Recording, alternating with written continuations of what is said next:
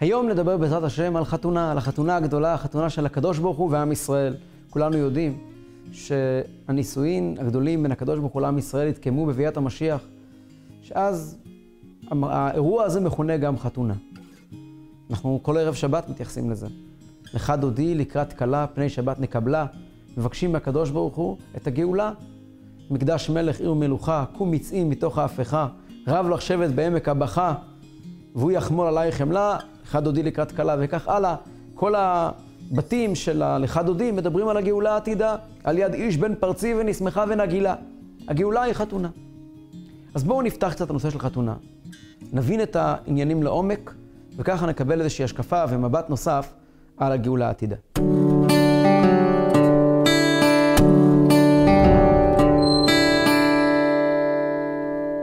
למעשה בכל חתונה עומדים החתן והכלה תחת החופה, והם מדברים על הגאולה. הברכה האחרונה בתוך השבע ברכות, זאת שמכנים אותה לאחרונה ברכה אחריתה, ברכה אחרת. היא נפרדת מהשבע ברכות. היא פותחת בברוך, ברוך אתה השם אלוקינו מלך העולם, אשר ברא, ששון ושמחה, חתן וכלה, גילה, רינה, דיצה וחדווה, אהבה ואחווה ושלום ורעות. ואז מבקשים את המשיח. מהרה השם אלוקינו יישמע בערי יהודה ובחוצות ירושלים, כל ששון וכל שמחה, כל חתן וכל כלה, כל מצהלות חתנים מחופתם ונערים ממשתה נגינתם, ברוך אתה השם, משמח חתן עם הכלה. זו ברכה שאנחנו מברכים את החתן והכלה ומאחלים לכולנו, מהרה נזכה להישמע בערי יהודה, כל ששון וכל שמחה, כל חתן וכל כלה. כדי להתחיל לדבר על הנושא שאנחנו רוצים לדבר עליו היום, אני רוצה להצביע על שתי בעיות, שני שינויים שרואים בברכה הזאת, שונים מכל יתר שבע הברכות. דבר ראשון, הברכה מסתיימת, ברוך אתה השם, משמח חתן עם הכלה. אם תפתחו את הסידורים או תזכרו בשבע הברכות האחרון שהשתתפתם, שימו לב שהברכה שלפניה גם מסתיימת בצורה די דומה. שמח תשמח רעים אהובים כשמחך יצריך בגן עדן מקדם, ברוך אתה השם, משמח חתן וכלה. הברכה הקודמת מסתיימת, משמח חתן וכלה, והברכה הזו מסתיימת, משמח חתן עם הכלה. מה ההבדל בין משמח חתן וכלה למשמח חתן עם הכלה? ודבר נוסף שיש להבין, אנחנו אומרים כאן, מהרה השם אלוקינו יישמע בערי יהודה ובחוצות ירושלים, כל ששון וכל שמחה, כל חתן וכל כלה. כל כלה, ההלכה אומרת שתחת החופה הכלה צריכה לשתוק. החתן מדבר. החתן הוא היחידי שמדבר, גם הוא אומר רק משפט אחד, הרי את מקודשת לי בטבעת זו כדת משה וישראל, והכלה שותקת. היא מקבלת, היא לא אומרת כלום. מה זה יישמע בערי יהודה? כל כלה. מהו כל כלה? כל חתן זה הרי את מקודשת. מה זה כל כלה? אז כדי להבין את זה נלך באמת למילים שאומר החתן. הרי את מקודשת לי בטבעת זו כדת משה וישראל. אז מה זה דת משה וישראל? בפשטות. אלו תנאים הלכתיים שאנחנו מחויבים, מכפיפים את הנישואין, את הקידושין להם, שזה יהיה על פי התנאים שקבעו משה וישראל, כמו שמובא בשולחן ערוך, שישנם מצבים מסוימים שזה לא דת משה או לא דת ישראל, ואז הקידושין בטלים. אבל יש פה משמעות נוספת, גם בדרך הפשט. בברכת האירוסין שהחתן מקדש את הכלה, אומר החתן, בפועל החתן לא אומר, הוא יצא ידי חובה מידי שהרב אומר, מסדר הקידושין אומר, מקדש עמו ישראל על ידי חופה וקידושין. הקדוש ברוך הוא מקדש אותנו על ידי חופה וקידושין. זה די קשור לכדת משה וישראל. גם משה וישראל היה שם משהו של קידושין. יש פה איזשהו קידושין שהקדוש ברוך הוא מקדש עמו ישראל על ידי חופה וקידושין. מה זה מקדש עמו ישראל על ידי חופה וקידושין? זה הולך על מתן תורה. כך נאמר בכל הפרשנים. הכותב הבודרם, כל הפרשנים של הסידור מסבירים שמקדש עמו ישראל על ידי חופה וקידושין זה מעמד הר סיני. מעמד הר סיני היה חופה, הר סיני עצמו היה החופה, בפרט כדברי הגמרא, כפה עליהם הר כגיגית, שהר סיני היה כמין חופה מעל הראש של בני ישראל, והיה גם קידושין. מה זה הקידושין? הקדוש ברוך הוא מסר לנו משהו משלו אלינו, זה התורה הקדושה, שהיא טבעת הקידושין, שבה התקדשנו לקדוש ברוך הוא. מתן תורה הוא קידושין. אנחנו אומרת המשנה בסוף מסכת תענית, צאנה וראינה בנות ציון במלך שלמה, בעטרה שיתרה לו עמו ביום חתונתו ויום שמחת ליבו, זה פסוק בשיר השירים. אבל בסוף תענית אומרת הגמרא, ביום חתונתו זה מתן תורה. ביום חתונתו זה מתן תורה, וביום שמחת ליבו זה בניין בית המקדש שיבנה במהרה בימינו, זה הגאולה העתידה. אבל ביום חתונתו זה מתן תורה. מעמד הר סיני הוא חתונה.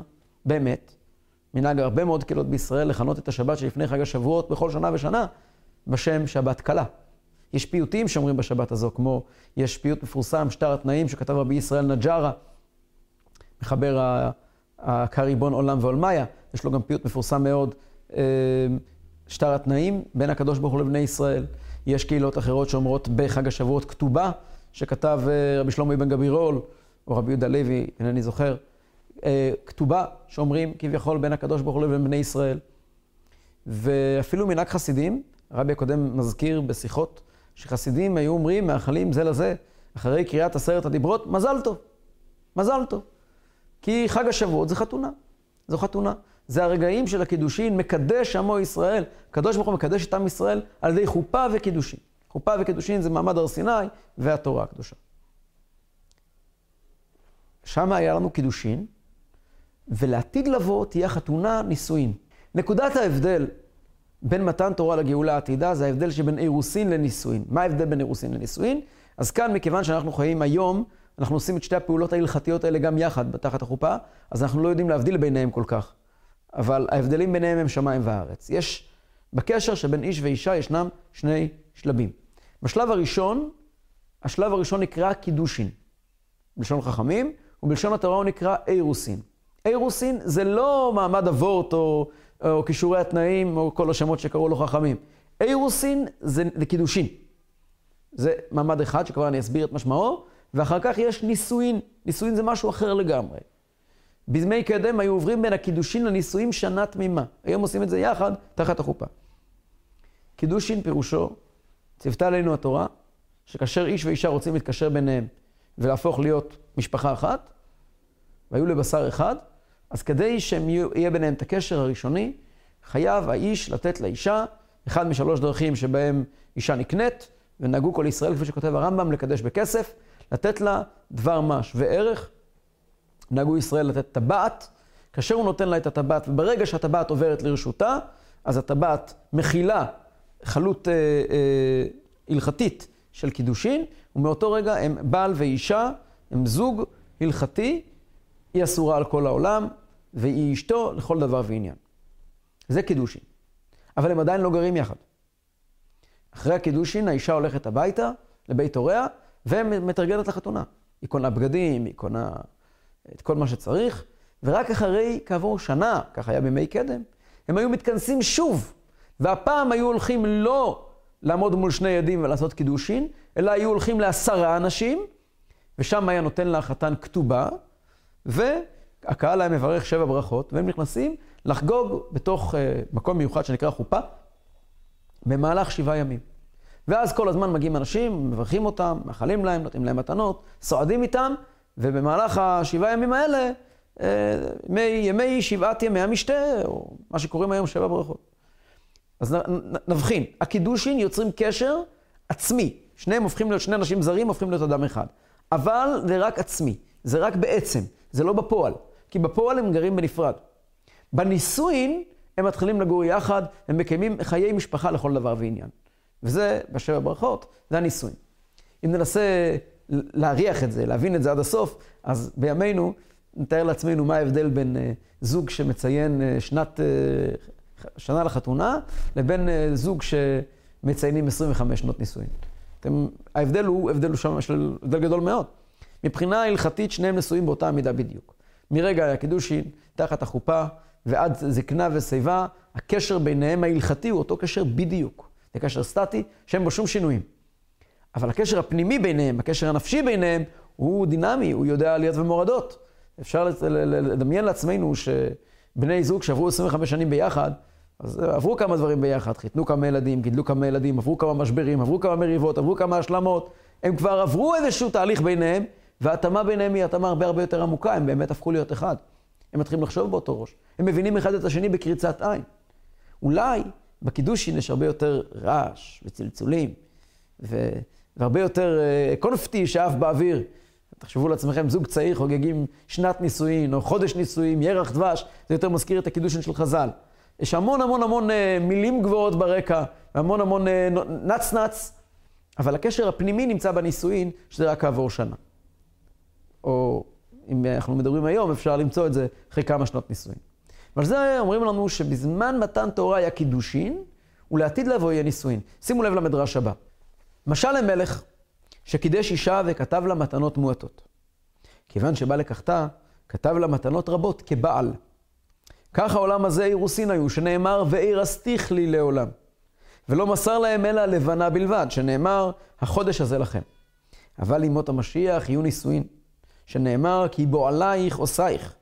באותה שעה מוסר להם את הכל, שנאמר, המשכילים יזהירו כזוהר הרקיע, ומצדיקי הרבים ככוכבים לעולם ועד.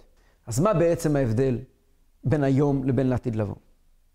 במתן תורה הקדוש ברוך הוא קשר איתנו קשר עצמותי. הגיע ואמר, אני כרוך בכם, אתם כרוכים בי, ולהחליפם באומה אחרת אי אפשר. במתן תורה נוצר הקשר האמיתי, העצמי, שלא יכול לדעת עליות ומורדות. מאז מתן תורה ועד משיח, עם ישראל והקדוש ברוך הוא לא יודעים עליות ומורדות ברמת עצם הקשר שלהם. יהודי הוא יהודי הוא יהודי הוא יהודי, לא משנה מה יהיה. והקדוש ברוך הוא מחויב ליהודי, לא משנה מה שיהיה. העובדה שאנחנו עברנו התעלויות רוחניות ומעמדים כמו אליהו בהר הכרמל או שלמה המלך בחנוכת בית המקדש הראשון, לצד רגעי שפל קשים מאוד. תחשבו על אחאב וקונה הבעל, או על ימי שפט השופטים, פילגש בגבעה ופסל מיכה, וכל התקופות, כל אלה לא נוגעים בכאו זה בעצם הקשר בין יהודי לקדוש ברוך הוא. חתן וכלה. מקודשת, מקודשת, מקודשת. אנחנו מחויבים לתורה ולמצוות. מחויבים לקדוש ברוך הוא. הקדוש ברוך הוא מחויב לנו. עצם הקשר אין בו שינויים. כל השינוי הוא ברמת החיבור הנפשי. בהחלט. כל היום, אין יום שדומה לחברו. כל יום יש הבדל בין מה שהיה אתמול לבין מה שקורה היום. כשהמשיח יבוא יהיה הנישואין. החיבור שלנו עם הקדוש ברוך הוא יהיה העמוק ביותר שיכול להיות, גם נפשית, גם רגשית. ואנחנו נשקף אחד את השני בצורה מושלמת. כדי להבין את זה, נפתח את הנושא על פי קבלה. מה לעשות? עוסקים בגאולה ואי אפשר להבין גאולה בלי קבלה. הקבלה מדברת על ההתגלות של הקדוש ברוך הוא כדי לברוא את העולם, בשפה שנקראת פרצופים. הקבלה מדברת על מבנה של פרצוף, כלומר איזשהו מערכת שלמה, שמקיימת דינמיקה עם מערכת אחרת שמקבילה לה. ישנם שני פרצופים עליונים שנקראים פרצוף עתיק ופרצוף אריך, עתיק יומין ואריך אנפין, עליהם לא נדבר כעת. תחתיהם הם באופן כללי נקראים בחסידות כתר. כתר זה שני פרצופים. עתיק, עתיק יומין ואריך, אריך אנפין. טוב, זה לא הנושא שלנו כעת. מתחתיהם יש ארבע פרצופים שמתאימים לארבעת האותיות של שם ההוויה, י' כ' ו' כ', שזה פרצוף אבא, שכנגד י', פרצוף אמא, שכנגד ה', פרצוף זעיר אנפין, שמכונה גם בן, שזה פרצוף, זה אות ו', ופרצוף נוקבה, או בת, שזה מלכות, שזה גם נקרא מלכות, שזה ההי האחרונה. בגדול הם נמצאים ככה, אבא, אמא, בן, בת. אבא לצד אמא, בן לצד בת. האבא זה המערכת של ה-י' כ' ו' כ', י' כ' ו' כ'. והמשמעות שלה, קצת להבין אותה על פי חסידות, אז משל לזה זה מכוחות הנפש. בנפש שלנו יש, כידוע מבשרי יחזה אלוקה, הקדוש ברוך הוא ברא את האדם, בצלם אלוקים ברא אותו, יש דוגמה של הפרצופים האלה אצלנו בנפש. הפרצוף אבא, פרצוף אמא, זה מה שאנחנו מכנים חוכמה ובינה. חוכמה ובינה זה כוח ההמצאה, המקוריות שיש לנו, זה החוכמה, וכוח הפיתוח וההרחבה, שזה הבינה, שני כוחות קוגניטיביים שנמצאים בשכל שלנו, ומפרים כל הזמן אחד את השני.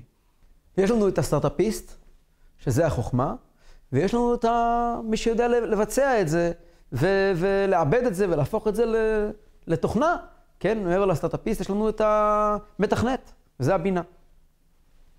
זה החוכמה והבינה, שהם נקראים אבא ואמא, כי האבא נותן את הנקודה, והאמא מרחיבה אותה, ולהם יש בן ובת. הבן והבת בנפש האדם, זה הרגשות שלנו והמעשים שלנו.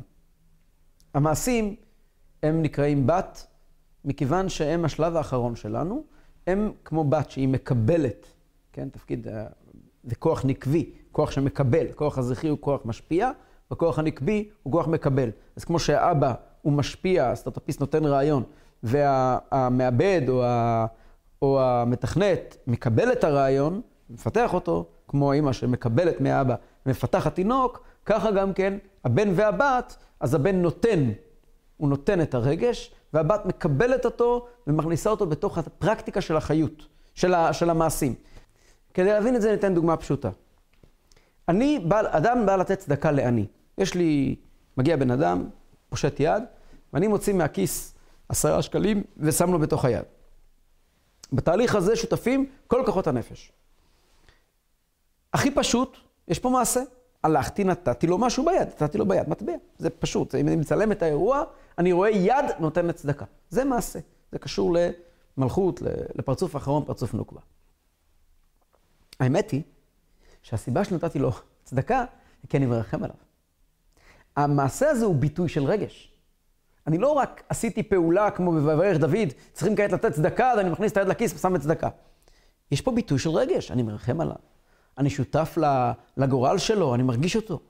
אז המעשה הזה חי מתוך רגש. אני רוצה לתת לו צדקה, ולכן אכפת לי. אני הולך ומוציא כסף מהארנק ונותן לו צדקה. אגב, אפשר לראות את זה גם כן.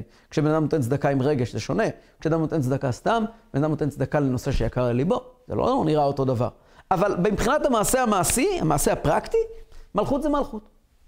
וכעת אני מכניס בתוך המלכות איזשהו נופך פנימי יותר, עמוק יותר, שזה החסד או הרחמים שיש לי, שזה שייך לעולם הרגש, זה הבן, זה הזעיר אנפין, מה שנקרא, שהוא מי שאמור להתחתן, למלא את המעשה, את הבת, את הפרקטיקה של מתן צדקה. הסיבה שיש לי באמת רגש כזה, כי יש לי חוכמה או בינה, יש לי תפיסת עולם, איך אני תופס את העולם, איך אני רואה את האדם האחר, אבל זה פחות נוגע אלינו כעת. יש כזה לשון שהרבי הקודם אמר את זה ביידיש, אני אנסה לתרגם לעברית, לא יודע כמה יפה זה ייצא, במקור זה מאוד יפה. חב"ד מאביסה את הנהים בחגת. מה הפירוש? חב"ד, חוכמה בינה דעת, זה שם כולל לשני הפרצופים העליונים, אבא ואמא. חגת ונהים זה שם קוד לשני הפרצופים התחתונים. זעיר אנפין ונוקבה. למה? זה ראשי תיבות. חגת זה חסד גבורה תפארת, זה הרגשות.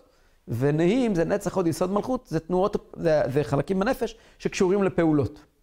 אז אמר הרבי הקודם, חב"ד, התובנות שאני משיג ומבין, מאביסות את המעשה שלי, כאילו, מאכילות אותו בכוח, את הנהים, את המעשה בפועל, בחגת, ברגשות.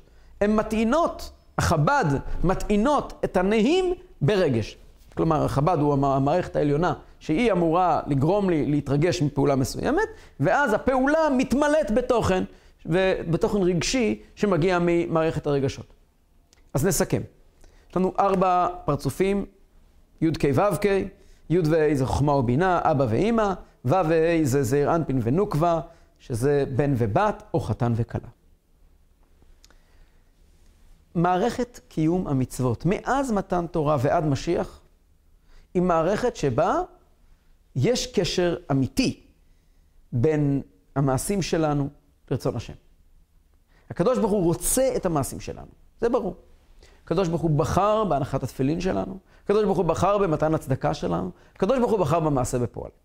אבל מבחינת החיבור הרגשי שלנו לקדוש ברוך הוא, אז אנחנו כל הזמן צריכים לטעון את המעשים ברגש, והרגש פעם כן ופעם לא. זאת אומרת, פעם אנחנו באיזושהי התרגשות של מצווה, באיזשהו קשר פנימי יותר לקדוש ברוך הוא, ואז המעשים שלנו מלאים באותו רגש. כתוב בתניא שככל שהרגש קיים במעשה, ככל שאנחנו מטעינים את המעשה באיזה כוונה, באיזה נשמה, המעשה מקבל כנפיים ומתחיל לעוף. יש הבדל בין תפילה של מול מילים לתפילה שיש בה כוונה. ואנחנו מטעינים את הכוונה, הכוונה כביכול זה העיקר באיזשהו מקום, ואנחנו מטעינים את הכוונה במעשה. באים לקיים מצווה, אנחנו צריכים לכוון, כלומר להתמלא ברגש ולעשות את המצווה עם כל הלב והנשמה. ובזה אנחנו עושים מה שנקרא ליחד השם י' כ' בו' כ', מה שנקרא לשם ייחוד קודשא בריך הוא שכינתה. אנחנו מייחדים את פרצוף זעיר אנפין, פרצוף נוקבה. אנחנו ממלאים את המעשה ברגש, שהרגש מגיע מהחוכמה ובינה, מגיע מהאבא ואמא. צאנה וראינה בנות ציון במלך שלמה, בעטרה שיתרה לו אמו, ביום חתונתו. צאנה וראינה בנות ציון, שימו לב, לעטרה שיתרה לו אמו, למלך שלמה. המלך שלמה זה הולך על פרצוף זעיר אנפין, שהוא מקבל עטרה, מקבל כוחות מאמו. אמו זה פרצוף אמא, זה ההתבוננות שלו. ביום חתונתו, כשהוא בא לתת למלכות, כשהוא בא לתת למעשה, כשהוא בא לקיים את המצווה בפועל, ביום חתונתו זה מתן תורה, כשהוא הולך לבנות, לקבל את התורה, להניח תפילין, לתת צדקה, כל המצוות שתבינו מהם במתן תורה, הוא מקבל כוחות מיוחדים מאמו, כלומר מהתובנות שלו, ממה שהוא למד, הוא מקבל כוחות להשפיע אל המלכות. זה המערכת כפי שהיא היום. לעתיד לבוא, המערכת תתהפך.